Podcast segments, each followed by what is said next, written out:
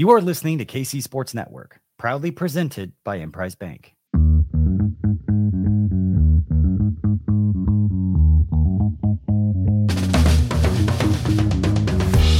Coming up, the latest episode of Booth Review.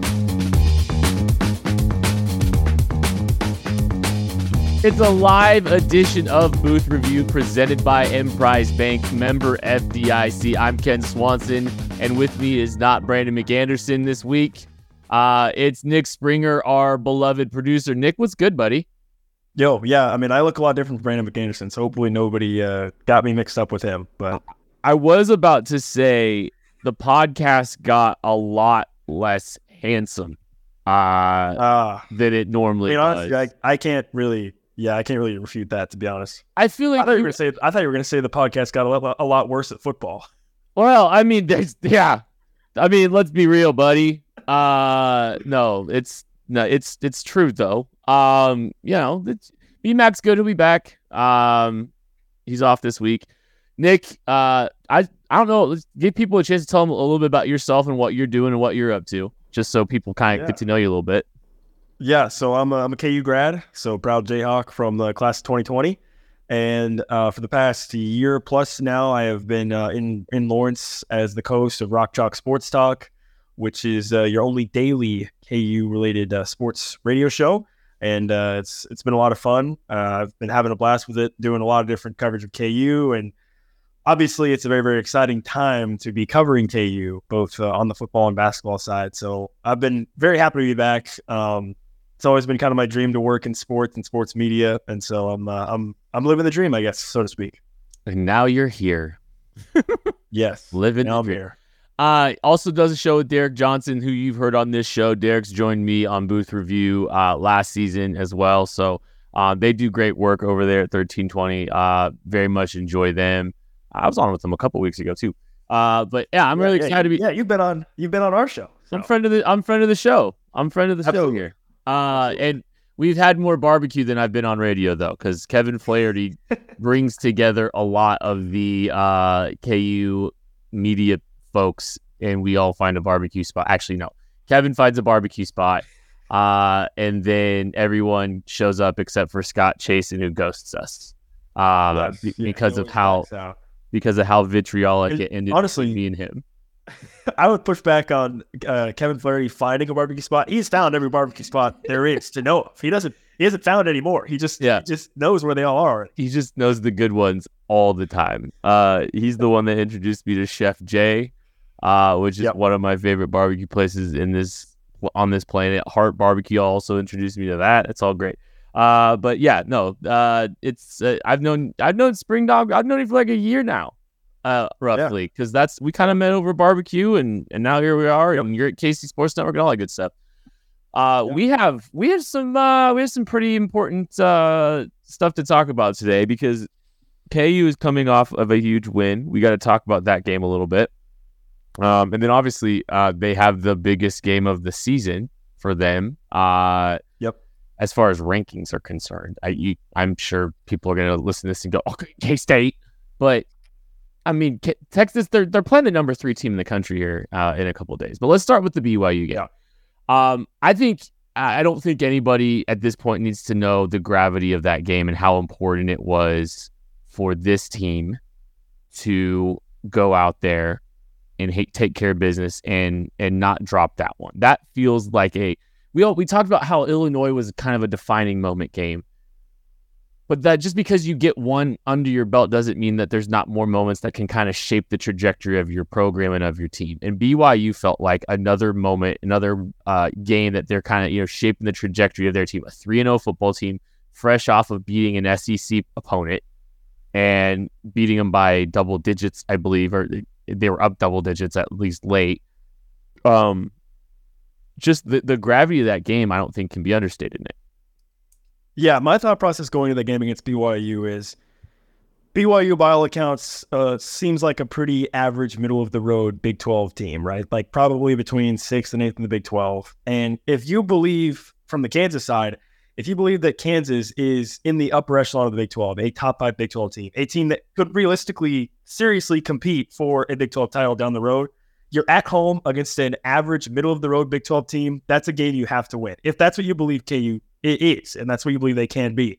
And so that was kind of my mentality going into the game. And obviously, KU did did perform in the game and got the win, and that that certainly increased my thought process on KU. But yeah, going into it, it was okay. You're playing an average, a pretty average Big 12 team that doesn't have a lot of explosiveness really on offense at home. And if you believe, if you're Kansas, if you believe that you truly are a top five Big 12 team or a true Big 12 title competitor this season, that's a game you should be able to win going away. And to their credit, KU did just that, right? They they, they go in, they, they got some help from their defense, they got a couple, a couple defensive touchdowns, and they took care of business and really controlled the game for the most part, uh, especially in the second half. And and late in the game, they were able to go down and use the four minute offense to run some time off the clock, kick a field goal to take two possession lead that pretty much solidified the win. That's something they hadn't been able to do last season. Last season, there were a number of games where the offense got the ball late with the lead and kind of didn't really, you know, stick the stick the knife deep enough and let the other team have another chance. Some of those games they still ended up winning, by the way, but you would like to see those, you know, that be executed a little bit better. And they did that against BYU, which I was also really impressed by. But yeah, this is a this this was a game to me where kind of similar to the Texas game coming up, it's a measuring stick game. The BYU game was for me. It's like, are you a top five Big 12 team or are you more in the middle of the pack? And you're facing a middle of the pack team at home. You should be able to win, and they did. Yeah, and I think unfairly or not, the emotions around that game, that BYU game, just felt different, right? It was, you know, I think there's just like I think there's just scar tissue for some for some KU fans where you know they've been through a decade where there was just not a lot to be excited about, and then last year you this team starts five and zero, oh, obviously finishes one and seven, but just makes unbelievable strides. They become the story of of college football for a few weeks um, and you know, big, big mon- monumental moments. And you know, it. I think there's. I don't know if it's just. I, I don't know. I, the, the emotions just felt different this week. Like people want to believe. People want to buy in. People want to change their expectations, but expectations have changed so quickly. But and also there's like a little bit of uh, a fear of of being hurt, right? Like, oh, absolutely. You know, it just feels like some of these games could be more devastating to the psyche of KU fans than maybe, you know, some more, you know, consistent performances over the last few years, right? And so yeah. I think it's there's always just like this level of like cautious optimism that comes it's and there's but there's still caution. There's definite caution there with just how some people feel about this team. And I think it felt like a little bit of a tense game. Um, I, I wasn't at the booth this week, uh, but I it felt like a very tense game. For you know, I was tense. Uh, candidly, like it just felt like you know, you you wanted this so bad. I think so much people, some people wanted this so bad for the program, and it wasn't that they weren't expecting good things to happen. It was that they know the gravity of the moment, right? And like I, I think, yeah. you know, it was it was kind of a it was kind of a slow performance. And you know there were some things early that you know like KU was trailing in the first half against BYU um but it, it was just good to see them I, frankly I, I think they dominated the second half in a big way. And and that was obviously really fun to see. Yeah the defensive touchdown to start the second half on the on the uh, pick six from Kenny Logan that really set the tone for the rest of the game right? That was a cathartic moment maybe all yeah, honestly, for that. The real that situation is it's 17-14 at halftime. The offense only scored seven points in the first half, right? Because he had the Cobee the, the Cobee Bryant, you know, fumble six. So it's 17. You're down. The offense only scored seven points in the first half. But uh, again, from watching the game, it wasn't necessarily that the offense was playing poorly. It's just they only scored seven points. So there was definitely some nervous energy, I think. But you get the pick six Cobee Bryant from uh, Kenny Logan, excuse me, to start the second half and that just really seemed to set the tone. And the offense didn't punt in the second half, and they were pretty much unstoppable. And that seemed to really spark KU and and and kind of allow them to coast to the win. Yeah, de- definitely. I have some I have some takes just on the performance of this team against BYU before we move on to uh, to the Texas game, of course.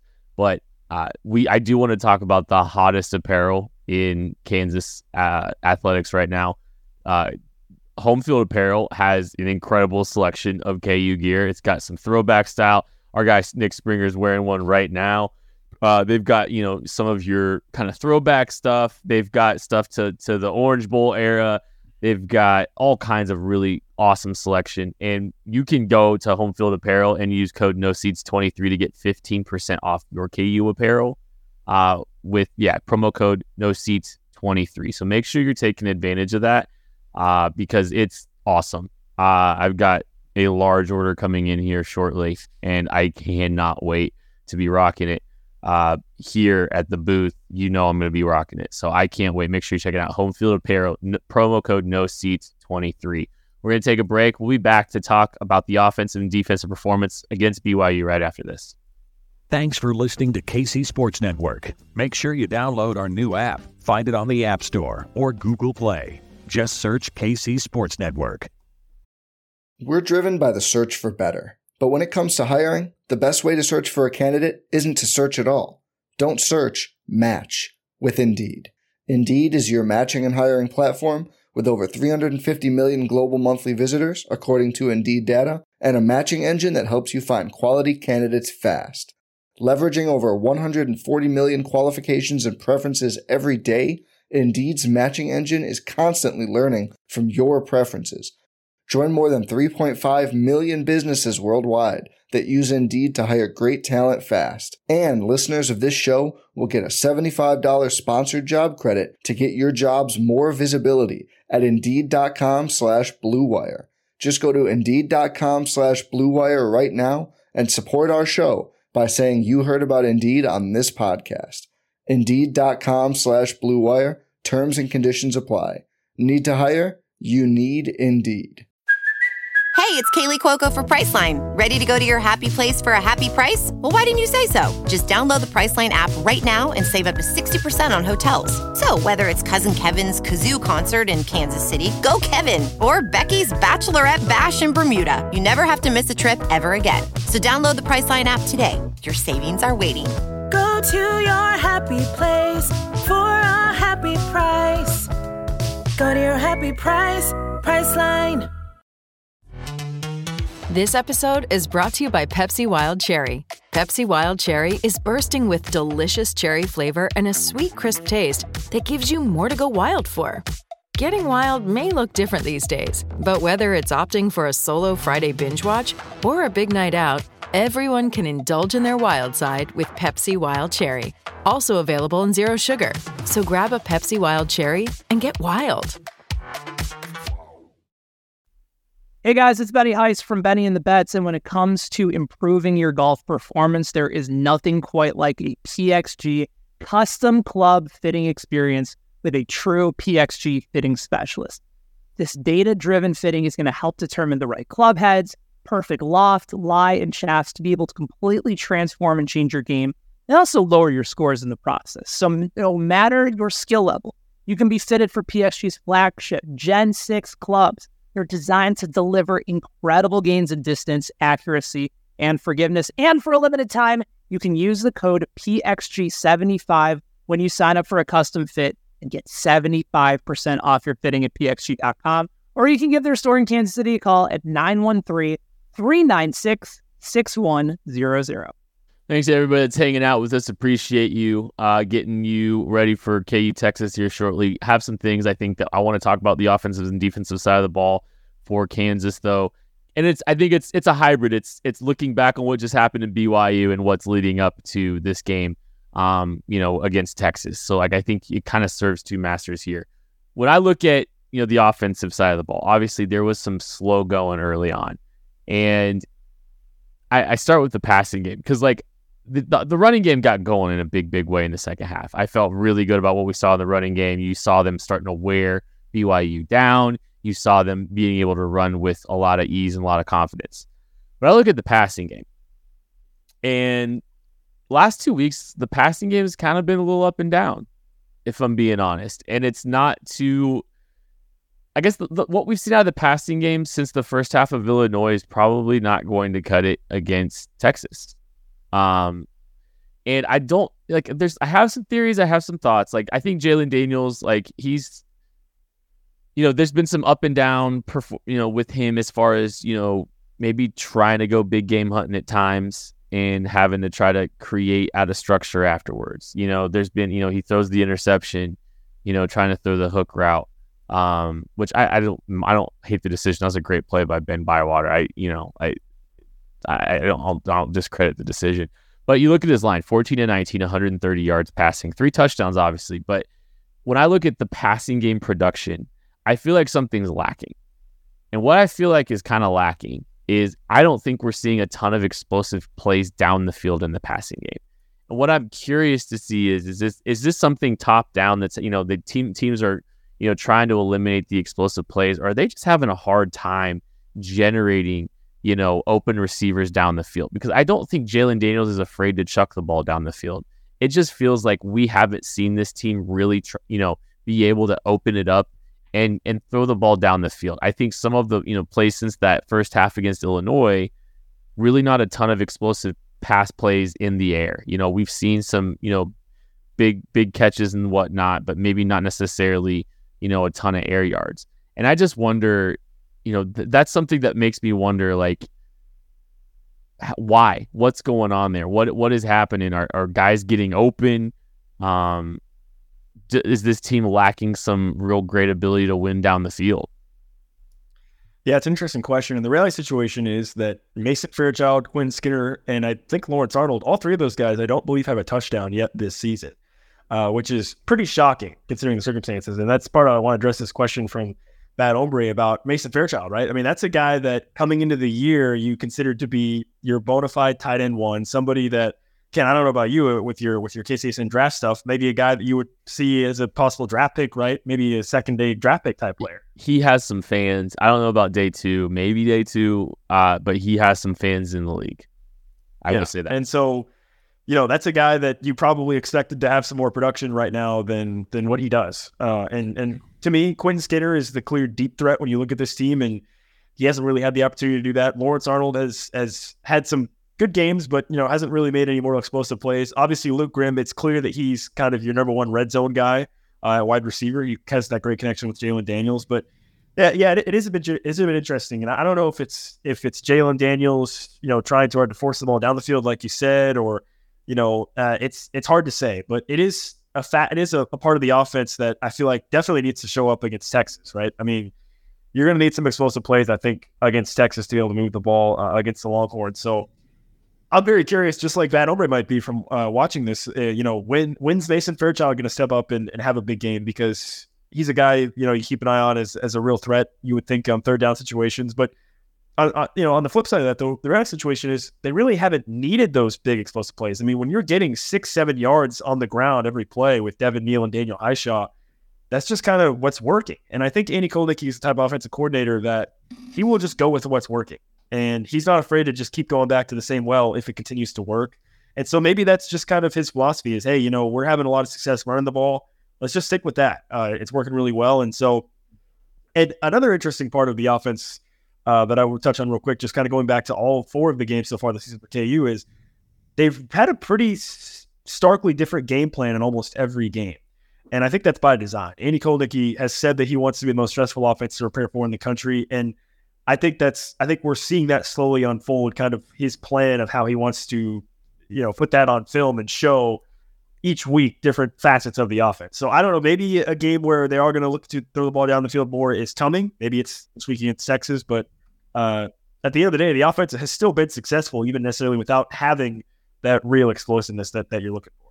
Yeah, I think in you know, like I I get you there. Like I, it's not that the offense isn't being super successful necessarily. It's just that there are pieces of it, and like I mean, this offense hasn't been as explosive as it's been you know, against you know like this as it was at times last year. Like this has not been the the most explosive version of a Kansas offense in the last couple weeks.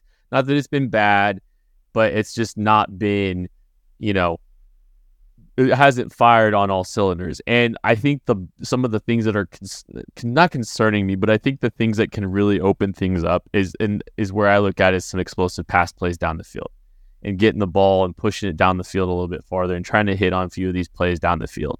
I don't feel like we've seen enough of that. And you know, honestly, like the run game was a little up and down. I thought in the first half against BYU, and I I was looking at us like I think they need to air it out a little bit more. They need to try to sling this this ball around the yard and put the ball in the best hands of their best player and, and see what happens. And I don't know. I just eh, I don't feel like we've seen an explosive passing element, and I don't know if it's just you know it's a little circumstantial. Sure, it's you know, hey, look, there's and there's nothing wrong with there is nothing wrong with some of these long sustained drives that this team's put together. Don't get me wrong, I'm not complaining. But I just wonder there's going to come a point where this team is going to need some explosive pass plays down the field. And I feel like it might be this week. And so when I'm yeah. looking at things that are concerning me about this game, when it comes to KU versus Texas, I think I'll just across the board, I think explosive plays on both sides of the ball are going to be a very telling metric for this game. And no kidding, can't because that's an that's a pretty big thing for. I think it's a. I think there's a couple things that are bigger points of emphasis if Kansas is going to want to try to you know, want to win this game, and pushing the ball down the field. I think is going to be, um, you know, something that they need to do a couple times in this game to really open some things up. I just I don't know something like the passing game seems to still be kind of getting into a little bit of a rhythm here, and they probably need to loosen some things up with some vertical stretch. Some because I kind of wonder if teams are starting to challenge them a little bit down the field, uh, and just try to get them keep them from just uh, you know just hey like let's you know let's let's let's force them to drive a little bit. The run game though was awesome. Uh, in the second half specifically, yeah. I thought the running game was great. Like the and the and the running game had some bright spots in the first half too. Don't get me wrong, but um, yeah, I really liked what we saw out of the running game. Jalon Daniels' best game on the ground. Daniel Hishaw, eight carries, 16 yards. Devin Neal looked awesome, 17 carries, 91 yards. Uh, Dylan, Dylan McDuffie had a big run there too. Um, funnily enough, no rushing touchdowns for uh, a team that had 221 yards on the ground. Kind of crazy, but yeah, I thought the run game was good, and I thought it was diverse. Yeah, yeah, I thought the run game was great, and and Andy Kotelnicki had mentioned that it was kind of by design that Jalon Daniels didn't run very much against Nevada. That was part of their game plan because to try to keep him healthy. And you saw him be a little unleashed a little bit more against BYU. And, and I think it's worth noting that when you go back to the Texas game from last season when KU played against Texas and Lawrence, that was Jalon Daniels' first game back really from the injury he'd suffered last season. And so he really wasn't a threat to scramble at all at that point. I, I think probably by design in that game too. And I wonder if in this game against Texas now coming into with KU going into Austin, if this isn't going to be a game where they kind of let Jalon off the leash, so to speak, and say, you know what, use your legs to your heart's content. You, you know, utilize that rushing ability to try to keep the defense off balance and, and use that a lot more because that's not something that Texas saw from Jalon Daniels last season, which in a weird way could end up actually kind of benefiting KU possibly going into this game. That maybe Texas is not fully prepared to see exactly what Jalon Daniels can do with on the ground. So that's uh, that's something that I'm definitely going to be keeping an eye on in this upcoming game against the Longhorns. Yeah, and I'm I think this is a every game feels like a kitchen sink game, and not with with KU offensively. And it's not that like they're just gonna un- unload the clip, but this group has so many different looks that they give, and they've been building so many different looks. They take Mason Fairchild and uh, Jared Casey line him next to the center as essentially a guard and a tackle just off the line of scrimmage, do tackle and guard over, uh, and then bring the tackle and guard back right behind them. And now they're pulling Jared Casey and Mason Fairchild. They're giving them all kinds of different looks every single week. But I do think that this is a week where maybe you've saved some stuff to try to to try to spring on this team. And you know, when I'm looking, you know, at the offense for this team, like I talk about, I think there's going to need to be. I think they've got to hit a couple explosive plays They've got to hit some quick strike scores. Um, and this is going to sound counterintuitive when I say this. I think they've got to. I think they got to hit some quick, big, explosive plays, but they also probably need to have some of those vintage, long, sustained drives too. So it's got to yeah. be a little bit of. It's got to be a little bit of both. I just think for this team to beat Texas, they've got to get more out of the passing game than they have to this point. And I feel like you know that it's it's on the pass catchers here to step up and get open, and I think it's on Jalon to make good decisions with the football. They've got to try to find some explosives, and they've got to be able to. I, I think I, I think this is a big game for the receiving group to um to kind of show what they're made of, and if the pass catchers show up in this game in a big way, I think really good things are going to happen for this football team on Saturday. another thing I want to address from Bat Ombre. Listen, Bat Ombre is on the same wavelength that I am, Kent, because Jason Bean is a guy you're talking about getting some explosive plays, making things happen. KU has brought Jason Bean onto the field. They did it against BYU. They did it against Nevada. They brought him onto the field, and they have not done anything with him. He's just he's just not had any any impact. They haven't even run any plays for him. Nothing when they brought him brought him on the field. I think that's by design. I think they are trying to lull teams to sleep with, with Jason Bean. I think there could be some plays where Jason Bean gets involved and is either throwing the ball, you know, back to Jalon Daniels, or Jalon Daniels to Jason Bean, or some something. I think we could be seeing against Texas because I, I think that there's a lot of potential there with Jason Bean, and I think Andy Kotelnicki knows that. And I think there's been a little bit of by design, kind of not really showing too much with him. You know, getting him on the field, getting him on tape, of, and then team saying, "Oh, okay, well, he's just a decoy. He's not going to do anything," and then try to hit something big. So Jason Bean's another guy that I'm, I'm very much paying attention to. And I think in this game against Texas, it's it's also kind of a strength against strength situation. You know, KU's number one in the country in, in third down conversions right now, third down percentage. Texas is the third best team in the country in success rate on defense. So basically, not letting teams get into to easy convertible third down situations. And to your point about the passing game, if KU's in more third and seven, third and eight, third and nine situations, they are they are definitely going to need the passing game to be more successful than it has been because that's maybe another reason why they haven't necessarily needed it as much is when you're in third and three, third and four, just run a little dive with Devin Neal, run a little dive with Daniel Hishaw. You're going to get the first down probably. Uh, but in this game, that might not be the case, right? If they do face a little bit more third and mediums, third and longs, where the pass game might need to be more of a factor. So that I'll be, I'll be very curious to see that strength against strength. You know, can KU still find success on first and second down? And if they can, fantastic, right? Because at that point, you've probably mitigated one of the best things that Texas has done so far this season on defense, which is forcing teams into more third and long situations. So that would be that would be great. But if not, if there are those more third, medium, third, and long type situations, then you're absolutely right, Kent. The, the the passing game will have to be certainly more effective down the field as well. Yeah, and I, I just think there's there's got to be some chunk element involved, some chunk play element involved to some of the stuff you're talking about there. You got to win on early downs, first and second down. You got to hit some big explosive plays. You got to keep yourself out of some of those behind the stick situations. The other thing I'm kind of curious about too, to your point, and to all this, I wonder how thoughtful this team about is about some some four down territory. And if they're a little, this is a game that Lance Leipold decides to be a little bit more aggressive with his fourth down decision making that if he gets into some of these third down situations and tells Andy Kotelnicki, hey, you've got two plays here, you know, because um, I feel like this team was, you know, the last time this team upset Texas, there was some aggressive decisions on fourth down. Uh, they went for it. They tried to win that game. And this might be a game where they they play with a little bit more of that kind of philosophy in their decision making on on third and fourth down. So if it's a fourth and six, and you know maybe maybe they're more or third and six sorry maybe they're more apt to run the ball a little bit maybe they're more apt to put the ball on the ground and, and try to get you know four and and make themselves and put themselves in a manageable fourth and two uh, i could see them being a little bit more aggressive in their decision making but um yeah i think i think those are some of the things to pay attention to on the on the offensive side of the ball against Kansas, uh, against texas and and honestly i think um yeah looking back on that byu game there's there's much to be desired there if they're going to try to beat Texas. So uh, it's going to be fascinating to see. Anything else on offense you want to talk about, Springer? Uh, hit on the third down stuff, the Jalon Daniels rushing, uh, the Jason Bean. Uh, one other thing I did want to mention just with Devin Neal is KU over the past two games, especially, I've noticed a bit of a trend in how they want to utilize Devin Neal, where they want to get him the ball early and often in the first half, but then in the third quarter, that's really more the Daniel Hishaw quarter and more Dylan McDuffie to where you don't see Devin Neal much in that third quarter, and then they bring him back on in the fourth quarter. They did that against Nevada, and they did that against BYU.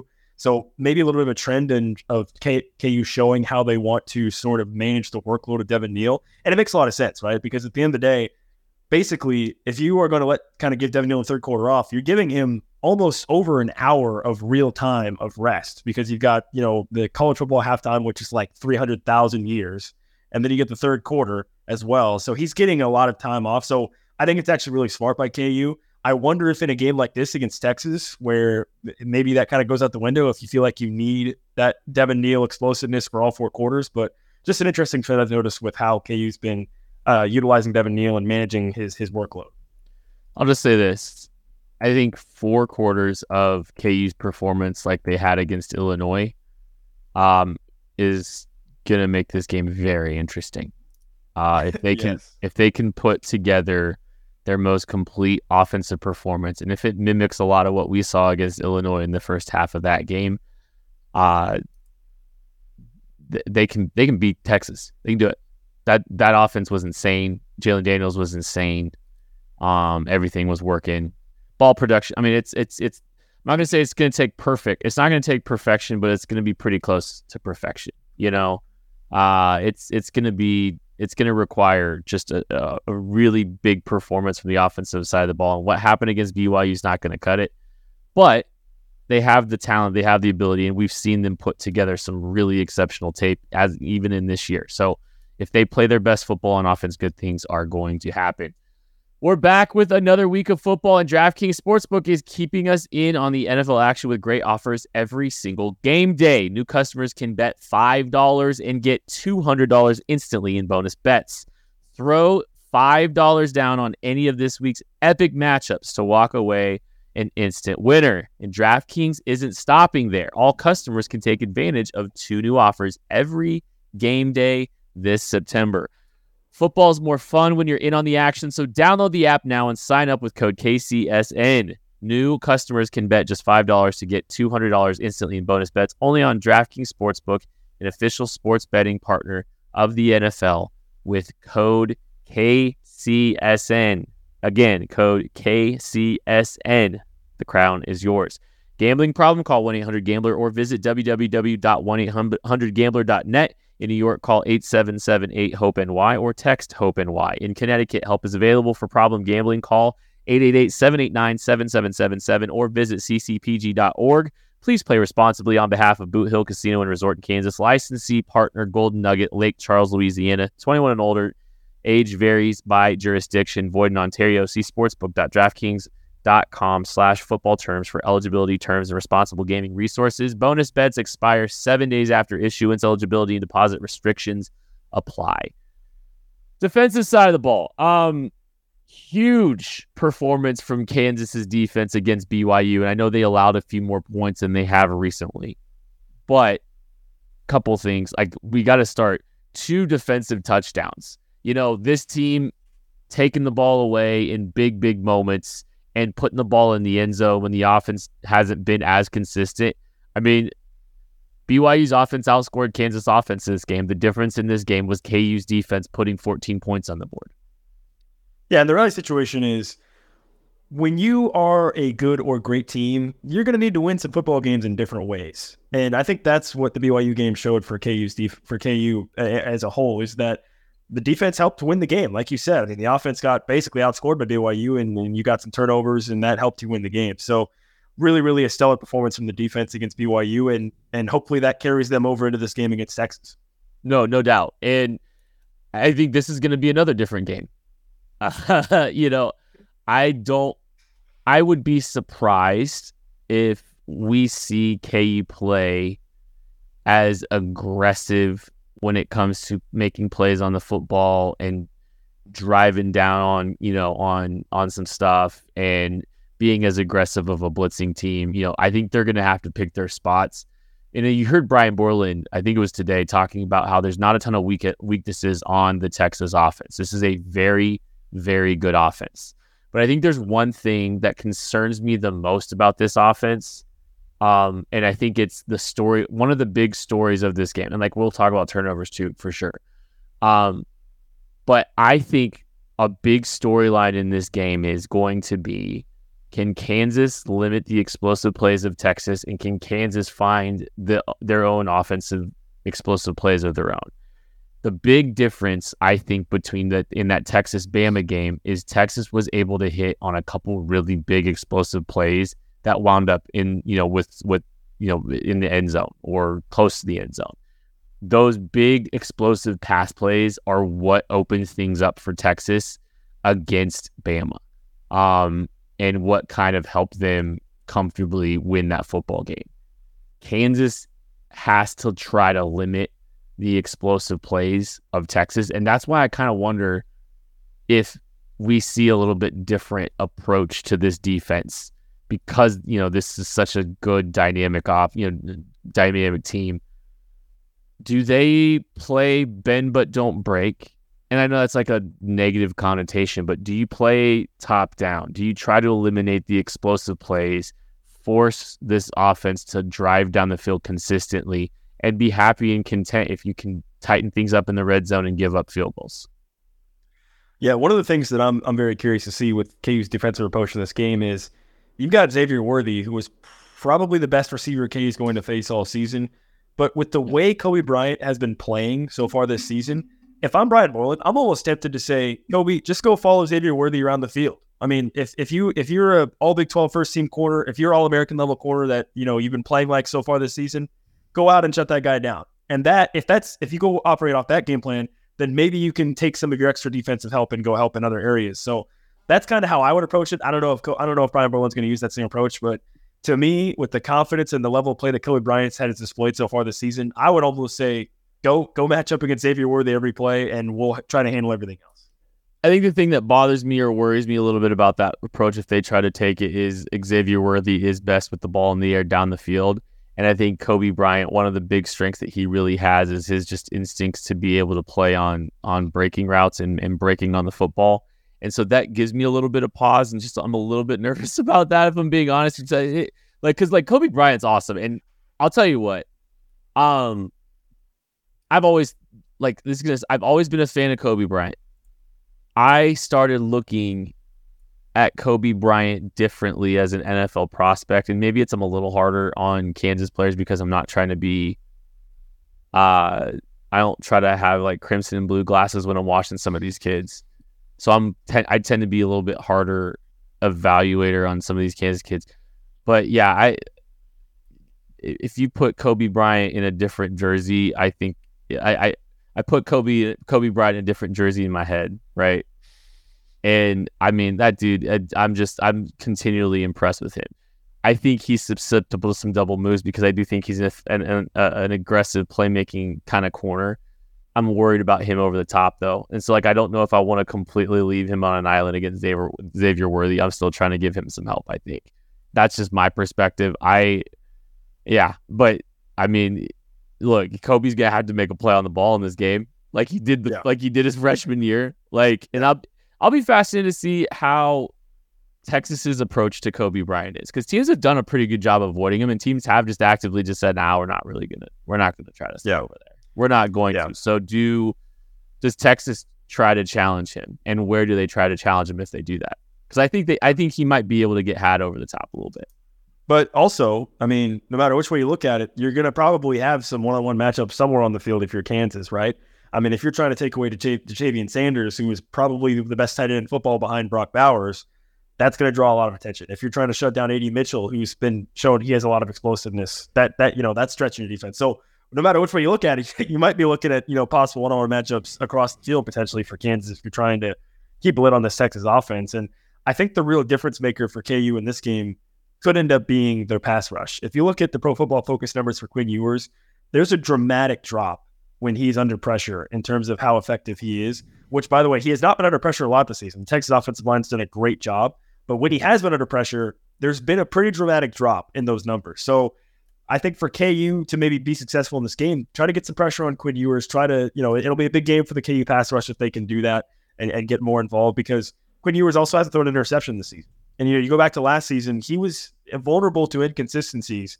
And last season it was different though. You can just turn around and hand it off to Bijan Robinson if you're having a bad game. And not that not that Texas's rushing offense is any less dangerous this year than it was with Bijan Robinson, but you know they don't have that level of running back behind him. So that puts a little, maybe a little bit more pressure on on Quinn Ewers to to be successful. And if KU can can get after him a little bit and maybe you know rattle him a little bit, put some pressure on him, something he hasn't seen a lot of this season, that to me could uh, could make a big difference also. Kansas defensive line is good. Yeah. It's good. It's good, guys. It's good. It is far exceeding any any expectation I think people had. It's deep, it's athletic, it's diverse, and it's got some playmakers. Jereme Robinson and Austin Booker are good. Jereme Robinson, I that's a guy I've I I've hammered as like I think this is a I think this is a draftable player. Austin Booker is going to dr- get drafted higher than him someday. Austin Booker is awesome. Um, yeah. Devin Phillips is a, a, really strong interior player. Um, and they dealt Dedrick Withers and Tommy Dunn I mean, this is a Gage Keys had a great game against BYU also. He's, I mean, like they've got bodies that are capable of playing, and that's a huge asset for this team.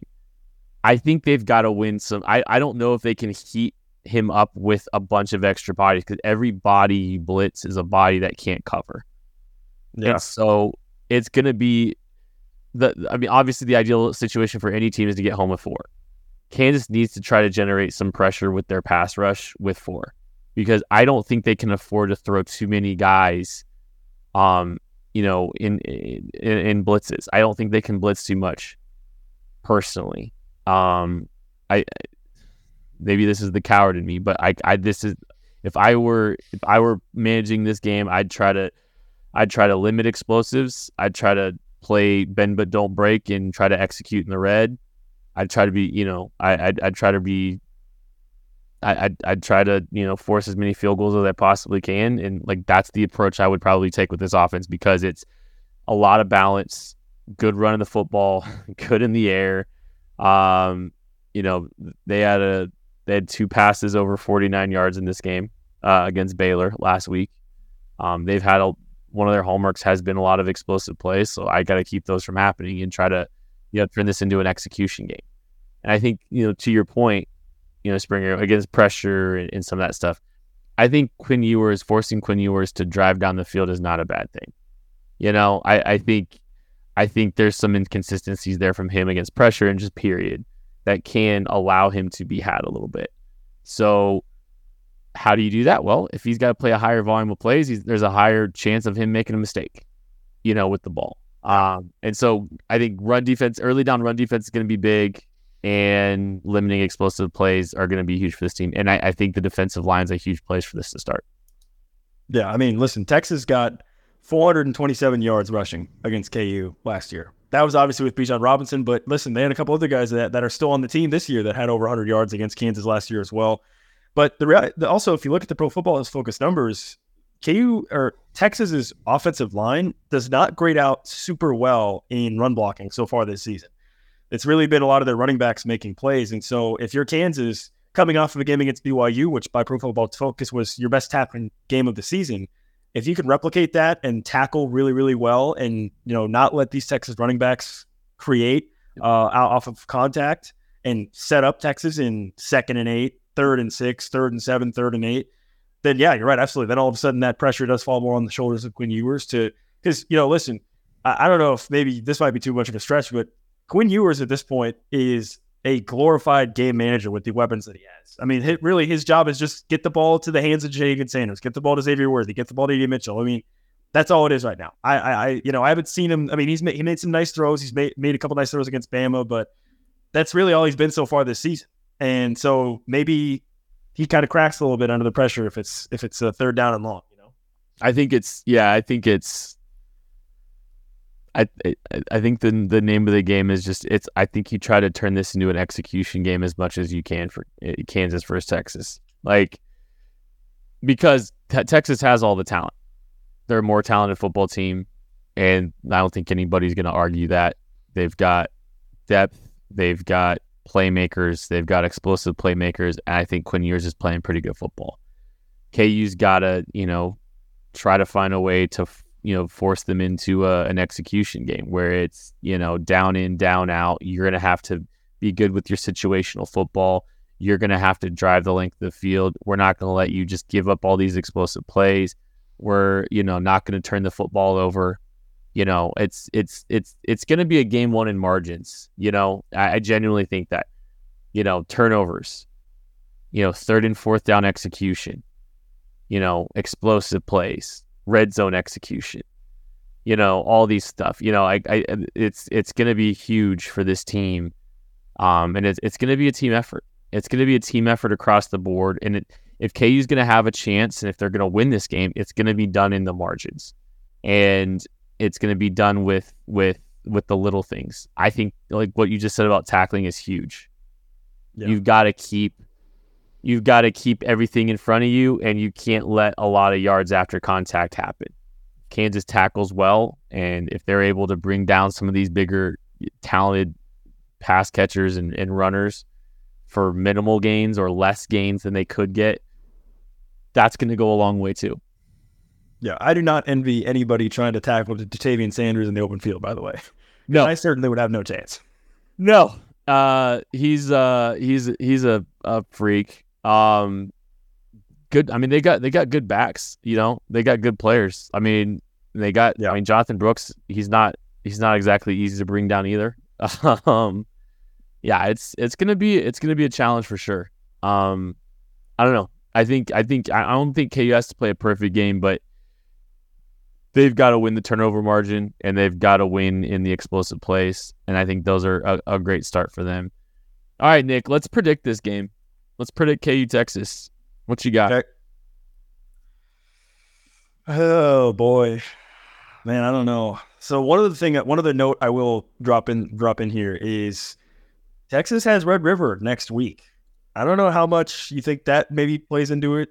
I, I don't know. I mean, the reality is, I mean, with KU coming in ranked and the fact that KU has beaten Texas before, you would think that Texas would still have their ears perked up for this game. But Red River against Oklahoma next week, probably going to be a top 10 ish, top 15 matchup. I don't know. But, uh, man, I mean, I, I would love to pick KU here. I, I think I got to go with Texas, though. I just, I, I feel like it might be too much. I, I do think KU is going to play it close. I'll go Texas like 45, Kansas 34. 45 34 Texas, you say. Okay. Yep. Um, But it'll be a one score game most of the way, I think. yeah, I hope.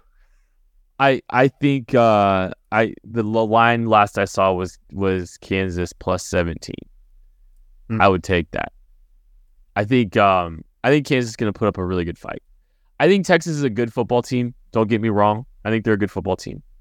Um I don't think that they are beating Bama most years. Good. Okay. I think I I think we a lot of what Texas's reputation right now where they're ranked is about them beating Bama, and I don't think Bama's very good this year. That's not to say they're not a good football team. This is a good football team, and this is a team that will have more talent on the field than Kansas will. I think execution is going to be crucial, and that's going to give them their best shot at winning this game. I still, you know, uh, talent beats scheme most of the time. um, but I do think K's going to play a very good football game. I think they're going to show and prove that they are a uh, a quality opponent. I think they're going to give you reason for hope for the remainder of the season. I think they're going to play a good game. I think they're going to fall just a little bit short. I have them come. I, they're going to cover this game. They're going to they're going to cover it. Uh, I think they're going to lose 35-27. I think that's going to be Yeah. my score. Defense does some good things. Offense does some good things. It's it's close late. They just aren't able to finish in a very difficult environment to try to finish a game off. Um, but I think you're losing by losing by eight points or ten points on the road against Texas. To me, that doesn't change the trajectory of the season for Kansas. absolutely. If not. anything, I mean, you could you could come out of this game with a loss and actually feel better about Kansas. I think that's a very real Yes. possibility as well. I, So- I don't think you've seen the best version of Kansas the last two weeks. And if they put No. their best version of it together, I think they can beat Texas. Um, I think they're going to put a good performance together. And I would love to see them win. Bad Hombres picking a 38 35 win off of a Seth Keller kick. Seth Uh, Keller, baby. I would love that to happen. Believe me. Uh, I will lose my mind if Kansas is able to beat the number three team in the country in Austin, Texas. I mean, if we can dream for a second. We can dream for a second. KU beats Texas. Oh, I love dreaming. I love dreaming. KU beats Texas this week in Austin. Mm-hmm. They're a top ten team. Yes.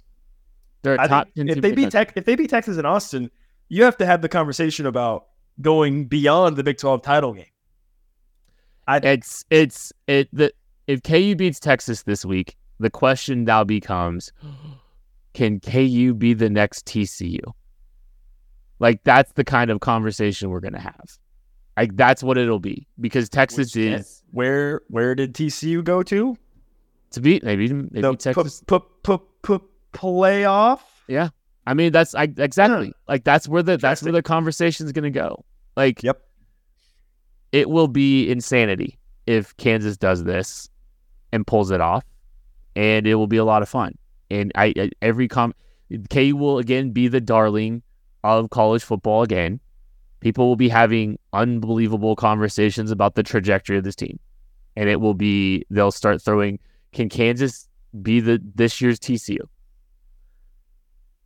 I mean, yeah. I mean, K, it'd be insane. I, I top ten easily. It'd be a top ten team. Yep. Be a top ten team in the country. Be insane. I can't wait. Uh, I hope that happens. I'm picking 35-27 Texas though. All that to be said, but it's fun to dream every now and then, right? Uh, Oh, absolutely. hopefully we're wrong. I, I want nothing more to- than to be wrong about that. I would love to see this Kansas team win. They have it in them. It's going to take a really great performance to do it, and uh, their best can be good enough to do that. All right. That's going to do it for Booth Review. Thank you all so much for listening and watching. Thank you for those that joined live. We appreciate you, and we'll catch you later. Thank you for listening to KC Sports Network. We appreciate your support. Don't forget to hit that follow button and leave us a review if you like what you heard. You can find all six of our channels covering the Chiefs, Royals, Sporting KC, and the KC Current, plus KU, K State, or Mizzou by searching KCSN wherever you listen to podcasts. We're also on YouTube. Entertain, educate, inform. KC Sports Network.